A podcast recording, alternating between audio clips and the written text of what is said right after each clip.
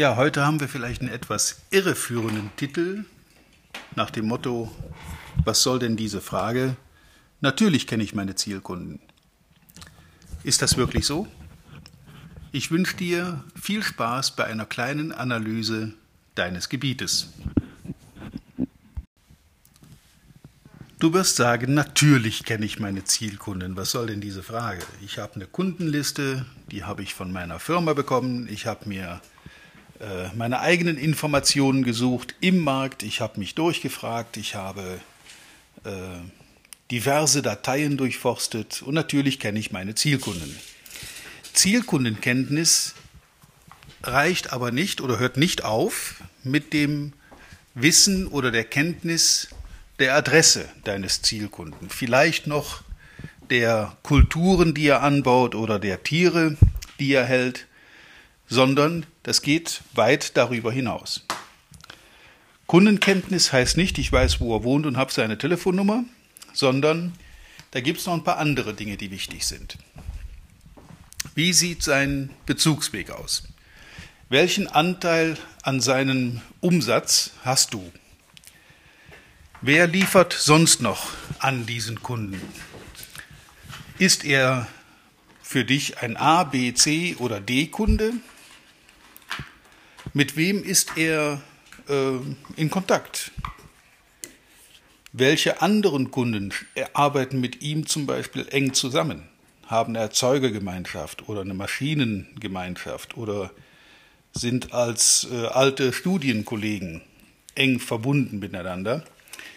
Alles das sind Fragen, die natürlich eine Rolle spielen. Und das spielt umso mehr eine Rolle, ähm, je größer dein Gebiet ist und je vielschichtiger deine Kunden sind.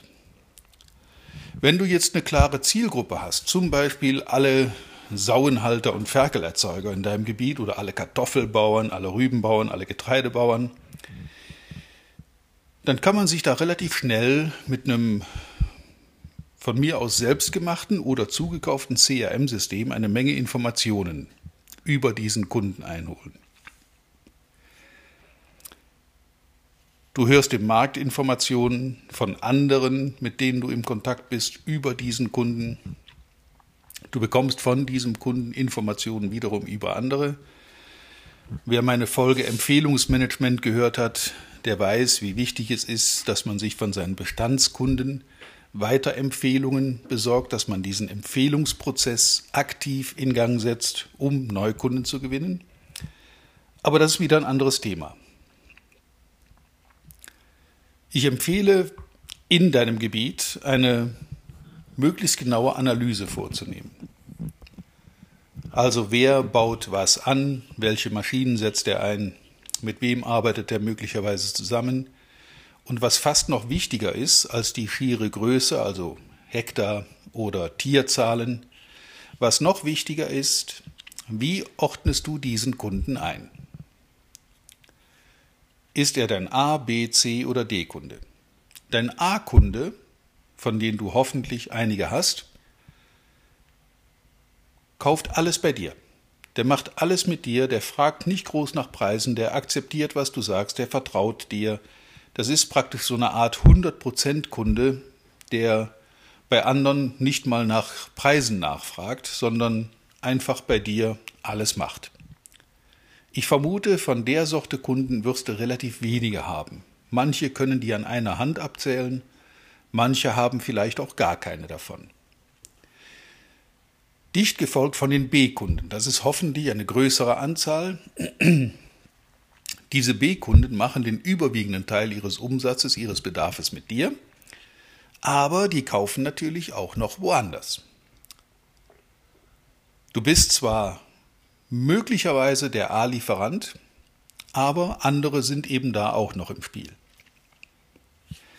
Gefolgt von den typischen C-Kunden, also die dritte Kategorie, die zwar bei dir kaufen, aber den überwiegenden Anteil woanders abdecken. Da bist du zwar drin, aber eben nur mit einem kleinen Anteil. Dein Wettbewerber liefert den Löwenanteil. Und es gibt die D-Kunden, die machen praktisch gar nichts mit dir. Die hast du zwar in deiner Liste, aber die kaufen einfach nicht, weil die wiederum bei einem Wettbewerber die A-Kunden sind. Was macht jetzt außerdem, außer dieser schieren, des schieren Kaufverhaltens, noch einen A-Kunden, B- oder C-Kunden aus? Nehmen wir an, du hast einen Betrieb, wo der Betriebsleiter, der Landwirt selber, möglicherweise die 60 erreicht oder auch deutlich überschritten hat. Es gibt einen Nachfolger, der ist aber außerhalb der Landwirtschaft tätig, hat wohl auch kein Interesse, in diesem Betrieb weiterzuarbeiten, also das typische Nachfolgeproblem. Was wird passieren, wenn dieser Landwirt irgendwann über den Ruhestand nachdenkt? Was passiert mit seinem Betrieb, mit seinen Flächen? Ich glaube kaum, dass, wenn er in Rente geht, die Flächen brach liegen bleiben und die Ställe leer bleiben. Es wird irgendjemand anderes übernehmen. Wenn dieser ausscheidende Landwirt jetzt für dich ein A-Kunde ist, also für irgendjemand im Wettbewerb ein D-Kunde. Und einer deiner D-Kunden übernimmt diesen Betrieb, seine Flächen im Anbau. Dann werden diese Flächen, dieser Bedarf, der bei diesem Landwirt besteht, für dich automatisch mit einem Schlag vom A-Kunden zum D-Kunden. Natürlich gibt es auch den umgekehrten Fall dass einer deiner A-Kunden einen der D-Kunden übernimmt. Damit wächst dein Umsatz sehr plötzlich und sehr äh, schlagartig auf eine größere Zahl. Sofern du diesen A-Kunden entsprechend behandelst, kommt der neue Umsatz ja halt dazu. Also diese Betrachtung ist auch wichtig. Wie sieht die Zukunftsentwicklung auf so einem Betrieb aus? Wie schätzt du den ein in zwei, drei, in fünf Jahren? Wo wird dieser Betrieb dann sein? Wächst der weiter? Ist das jemand, der eher andere übernimmt oder ist es eher jemand, der von anderen übernommen wird? Und wenn diese Einschätzung für dich klar ist, dann weißt du auch, wie du mit diesem Kunden weiter umgehen musst. Es geht nämlich nicht nur darum, dass die Flächen in Produktion bleiben, was in den allermeisten Fällen sicher der Fall ist, sondern wie wird dann über diese Flächen entschieden? Wie kommen für diese Flächen die äh, Kaufentscheidungen zustande? Wenn die dann dein bisheriger D-Kunde trifft, hast du ein Problem mit Umsatzverlust. Wenn die Flächen ähm, eines D-Kunden von einem deiner A-Kunden übernommen werden, hast du gute Aussichten, diesen Umsatz einfach so dazu zu kriegen. Du merkst, worauf ich hinaus will. Also es reicht nicht zu wissen, wo er wohnt, äh, wie seine Frau heißt, ob er Kinder hat, ob es einen Nachfolger gibt, sondern auch, wie sind die Zukunftsaussichten bei diesem Betrieb. Das kannst du relativ leicht ablesen, wenn es einer deiner bestehenden Kunden ist indem du zum Beispiel das Zahlungsverhalten einfach mal rekapitulierst. Überlegst dir, wie pünktlich und wie zuverlässig zahlt er seine Rechnungen. Ist das ein Kandidat, bei dem du gar nicht hinschauen musst, der also kreditwürdig ist und immer seine Rechnungen in voller Höhe begleicht? Oder ist es jemand, mit dem du über jede Rechnung, die da aufläuft, erstmal lang und breit diskutieren musst, dann musst du zweimal, dreimal anrufen, bevor dann irgendwann eine Zahlung eingeht, die möglicherweise auch noch wegen irgendwelcher Vorwände reduziert wurde. Das Zahlungsverhalten dieser Leute gibt einen ersten Aufschluss darüber, wie ihre Zukunftsaussichten sind. Ein Betriebsleiter, der auf gute Geschäftsbeziehungen Wert legt, und das gilt nicht nur für Landwirte, sondern auch für alle anderen Bereiche, der sorgt dafür, dass seine Lieferanten immer pünktlich möglicherweise sogar ein bisschen verfrüht bezahlt werden. Wir haben ja heute nicht mal mehr einen Zinsvorteil, wenn man das Geld ein bisschen zurückhält. Insofern gibt das Zahlungsverhalten in der Historie eines Kunden schon einen guten Aufschluss darüber, wie er in Zukunft sich entwickeln wird. Denn ein guter Betriebsleiter, wie gesagt, zahlt pünktlich und in voller Höhe, ohne ungerechtfertigte Abzüge weil man das einfach eben mal probiert und sich dann Diskussionen aussetzt. Für solche Diskussionen hat ein zukunftsfähiger, zukunftsträchtiger Betrieb einfach keine Zeit. Überlege, mit welchen Kunden du wie lange über wie viel Geld diskutieren musst. Und dann bilde dir ein eigenes Bild. Ich nehme an, dass bei größeren Summen ohnehin eine Kreditversicherung ins Spiel kommt, dann gibt es also ohnehin eine Einstufung seitens Banken und Schufa und so weiter von diesem Kunden. Dann kannst du schon eine weitere äh, Information dazu nehmen, um den Kunden einzuschätzen. Und all diese Informationen, also Zahlungsverhalten, äh, Umgang mit Rechnungen, Auskunft von Schufa, Kreditreform oder aus den eigenen Erfahrungen im Unternehmen, sagt schon einiges aus. Wenn ich dazu dann noch die Nachfolgesituation bewerte, und das sollte man bei guten Kunden durchaus regelmäßig machen, gibt es da einen jungen Landwirt, der in den Betrieb einsteigen wird, oder orientieren sich die Kinder deines Kunden außerhalb der Landwirtschaft, möglicherweise auch als neue Kollegen im Handel oder bei der Industrie in der Landwirtschaft? Aber alles führt dann dazu, dass dieser Betrieb bestenfalls später im Nebenerwerb weitergeführt wird, weil das Haupteinkommen dann eben aus der Angestellten-Tätigkeit kommt. Solche Punkte sollte man sich zu seinen Kunden äh, deutlich machen. Ich weiß, dass du viele deiner Kunden so gut kennst, dass du das einschätzen kannst. Bei manchen fehlen vielleicht Informationen. Familiäre Situation, Nachfolgeregelung, ist da was im Plan? Arbeitet er mit einem Nachbarn schon irgendwie zusammen, dass es darauf hinausläuft, dass der jüngere Nachbar irgendwann den Betrieb und die Flächen dazu bekommt? Etc. pp. Das ist das, was ich meine mit kennst du deine Zielkunden? Die Adresse zu kennen, das Gebiet, den potenziellen Umsatz, das halte ich für Standard. Das ist keine besondere Information, die kann ich im Zweifel aus dem Telefonbuch erfahren.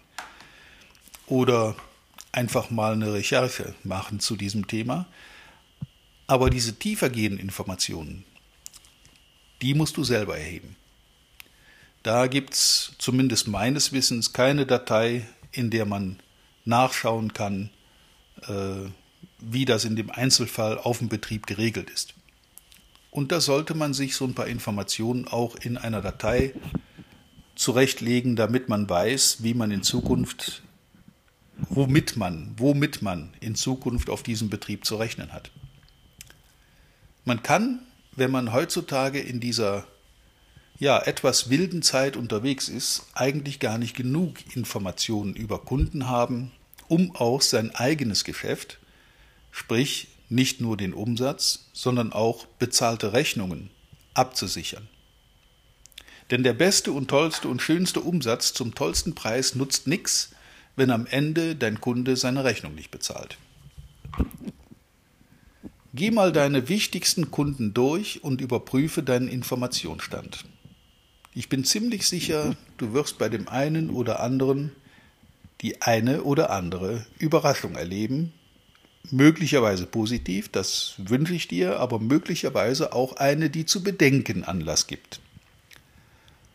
Und wenn die Bedenken gar zu groß werden und die Zahlungsoffenstände ebenfalls, dann ist es spätestens an der Zeit, mit diesem Kunden mal ein klärendes Gespräch zu führen, auch über seine Zukunftsplanungen. Wer hindert dich daran, diesen Kunden offen darauf anzusprechen? Du, wir arbeiten schon so lange zusammen. Ich bin natürlich immer neugierig und äh, interessiert daran, was meine Kunden so für die nächsten Jahre planen. Wie sieht das bei dir aus? Wo siehst du deinen Betrieb in zwei, drei oder von mir aus auch fünf Jahren?